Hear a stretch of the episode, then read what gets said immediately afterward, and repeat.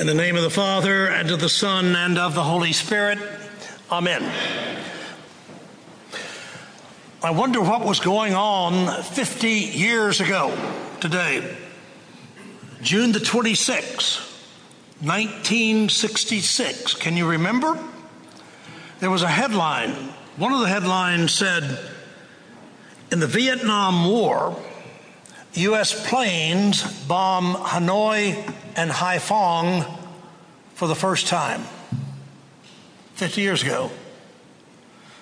Uh, the Soviets uh, sent up what they were calling their first weather satellite, and there were some questions in the paper as to whether or not it was actually a weather satellite, if you catch my drift. On a, on a fun note, in New York City, the fourth Mayor's Trophy game.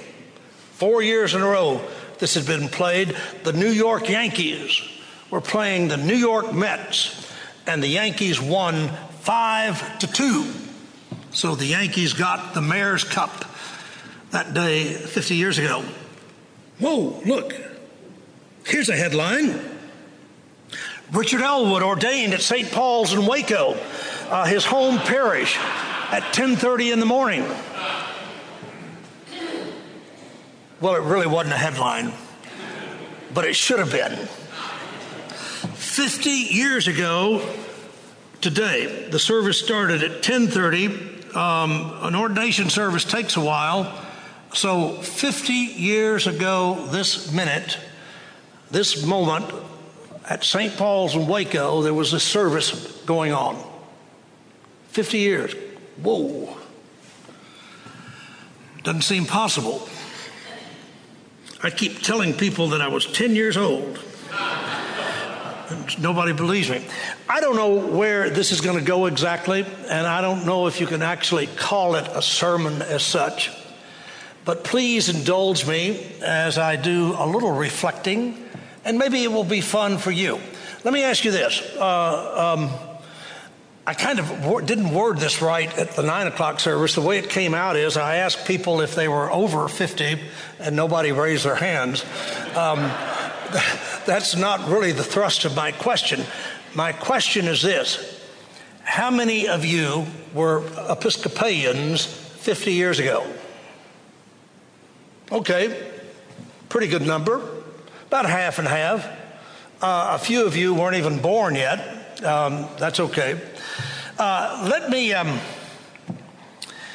well, uh, those of us who have lived these years, um, you know, you as well as I could, could easily say that uh, certainly there have been a lot of changes in our country, a lot of changes in our society over these years.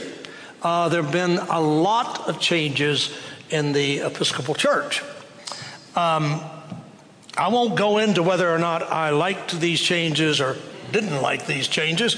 Uh, there was a different prayer book, uh, a different prayer book that I grew up with. We we now refer to it as the old prayer book, as in old clergy.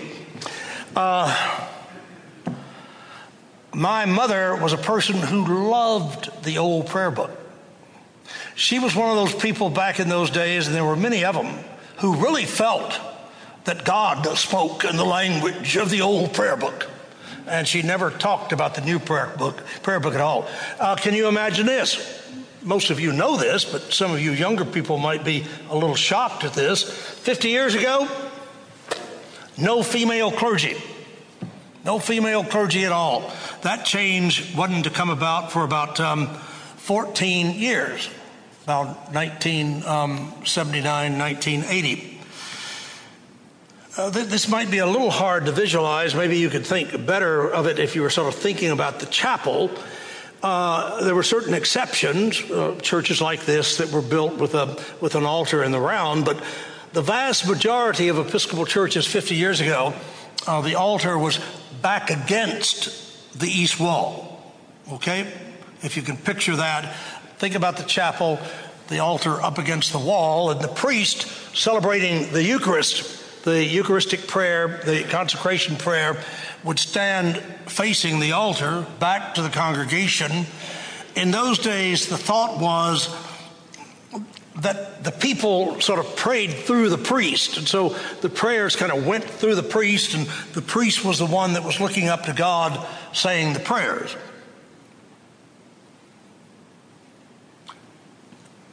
Women wore hats.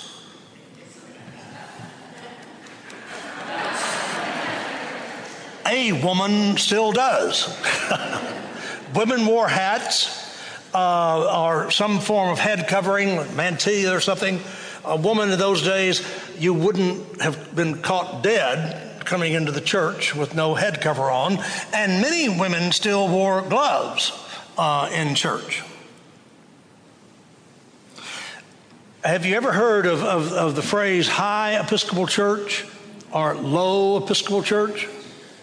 Uh, a high Episcopal church, uh, and this was beginning to sort of fade out by then, but a high Episcopal church was you got to got to really think about this. A high Episcopal church was kind of like a low Roman Catholic church,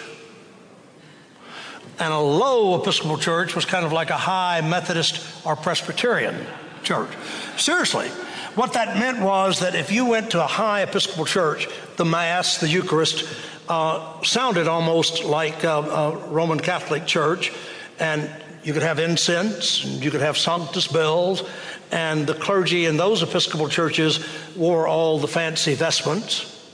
That's why I wore this. Um, we usually put the chasuble on. Um, the, the, whichever one of us is the celebrant puts the chasuble on. Um, growing up in Waco, well, the Diocese of Texas was very, very low. It was a very low church diocese. Uh, there, if I recall, there was one high church. It was up in the heights. There was a priest from um, Louisiana, Father Scar- Scardin de Bear.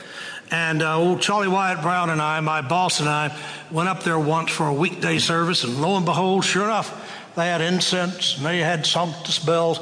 Uh, the Reverend Charles Wyatt Brown used to be the rector of St. Mark's in Beaumont, little many years before, and in the early 50s, uh, he tried to introduce a sanctus bell uh, into the worship service at St. Mark's in Beaumont.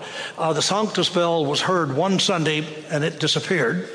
Um, no one ever knew what happened to the sanctus bell. Anyway, so um, a high church, a high Episcopal church, had communion every Sunday, and a low Episcopal church always had communion at an early service, but at the other services, uh, maybe, well, St. Paul's Waco had communion on the first Sunday, and then the rest of the Sundays were all morning prayer.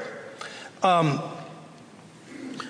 the reason I have these particular vestments on is that this is exactly uh, what I wore uh, 50 years ago, this, this surplice, not this one, but a surplice, and I would have had a red stole on uh, for the Holy Spirit, but this is what I wore. Uh, I, I know you remember these things. There was no talking or visiting in an Episcopal church before the service. Uh, it was a time that people uh, prayed and a time that they prepared for worship. Uh, in those days, there were people who coming into an Episcopal church before service, and it was like it was dead. I mean, there was no talking, nothing. And people referred to Episcopalians as God's frozen chosen. Many other changes. I hope you get the idea. Uh, when a couple has been married for 50 years, quite often they, they repeat the vows that they made to each other 50 years ago. And ordination is kind of like a marriage service. Uh, and if you will indulge me, I'm going to share with you some of the questions uh, out of the old prayer book. So that language might sound a little strange to you, uh, but I will be doing it out of the old prayer book. Um, how many of you have ever even been to an ordination service? Okay, well, more than more than I thought. It's a service that you know some people just have never gone to, so it's it's a different service. Um, and many of you, you know, maybe have never heard the language of the old prayer book. Um, uh, it it may sound strange to you, but it didn't then. So, the bishop would have been standing here with his crozier, and the ordinand, the person being ordained, would have been kneeling here. And the bishop would have begun by saying this.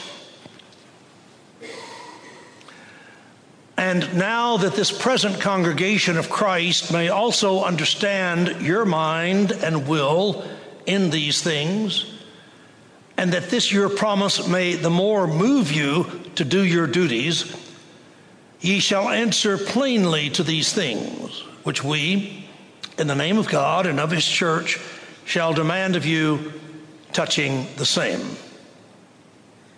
Do you think in your heart that you are truly called according to the will of our Lord Jesus Christ and according to the canons of his church? The ordinand would respond, I think it. Are you persuaded that the Holy Scriptures contain all doctrine required as necessary for eternal salvation through faith in Jesus Christ? I am so persuaded and have so determined by God's grace. Will you give your faithful diligence always so to minister the doctrine and sacraments and the discipline of Christ as the Lord hath commanded, and as this church hath received the same according to the commandments of God, so that you may teach the people committed to your care and charge with all diligence to keep and observe the same. I will so do by the help of the Lord. Will you be ready with all faithful diligence to banish and drive away from the church all erroneous and strange doctrines contrary to God's word, and to use both public and private monitions and exhortations as well to the sick as to the whole within your care, as needed shall require, and occasion shall be given. I will, the Lord being my helper. Will you be diligent in prayers and in reading the Holy Scriptures and in such studies as help to the knowledge of the same, laying aside the study of the world and the flesh?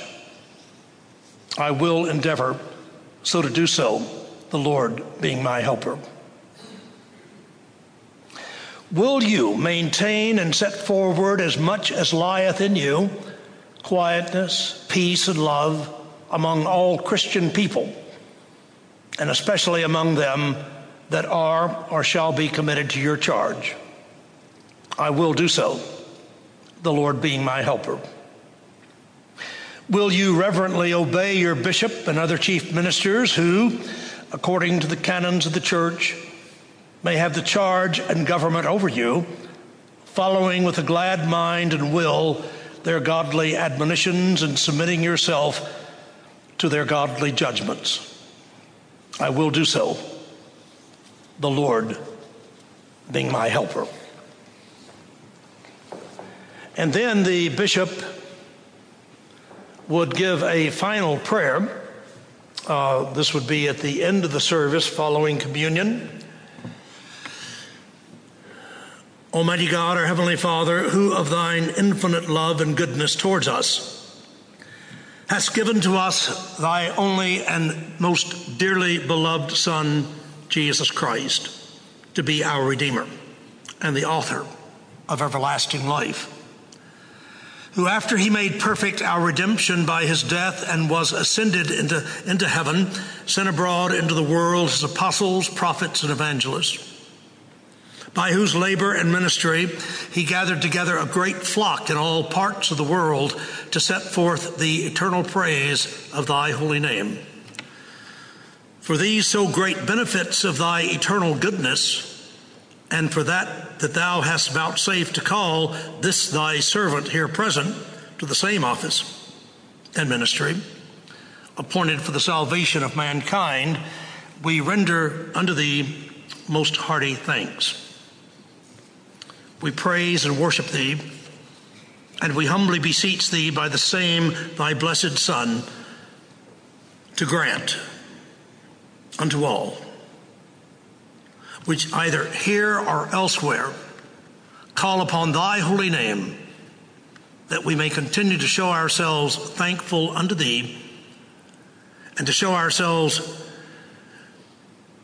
for these benefits and all his other blessings, and that we may daily increase and go forward in the knowledge and faith of thee and of thy Son, Jesus Christ. So, that as well by this thy minister, and as by them over whom he shall be appointed thy minister, thy holy name may be forever glorified, and thy blessed kingdom enlarged, through the same thy Son, Jesus Christ our Lord, who liveth and reigneth with thee in the unity of the same Holy Spirit, world without end.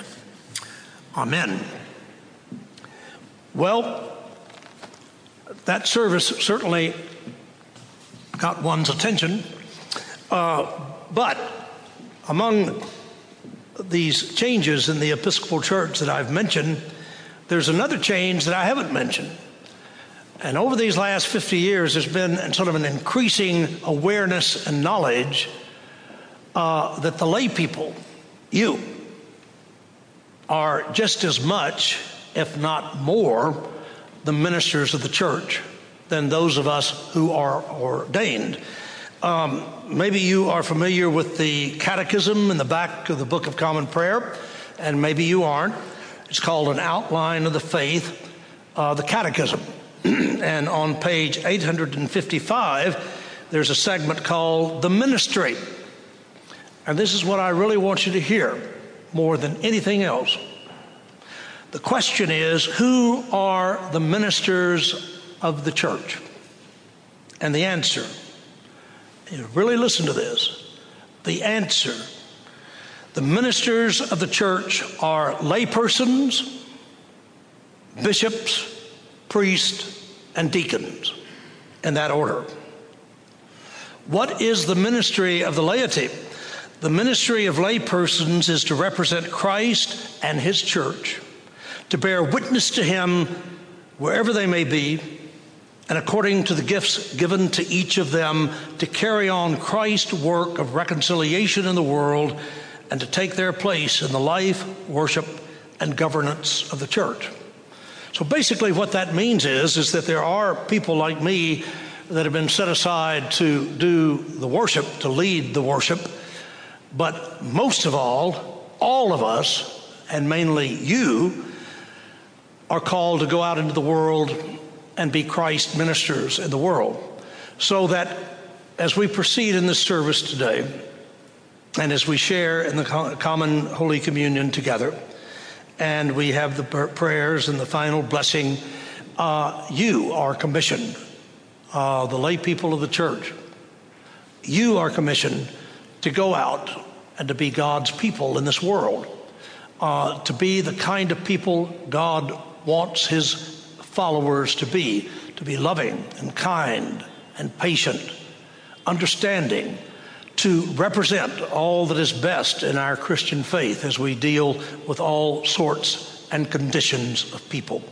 So, thank you for allowing me to kind of remember in a special personal sort of way uh, my own ordination 50 years ago, but also to be able to remind you that you, in the listing of the ministers of the church, come first. Amen.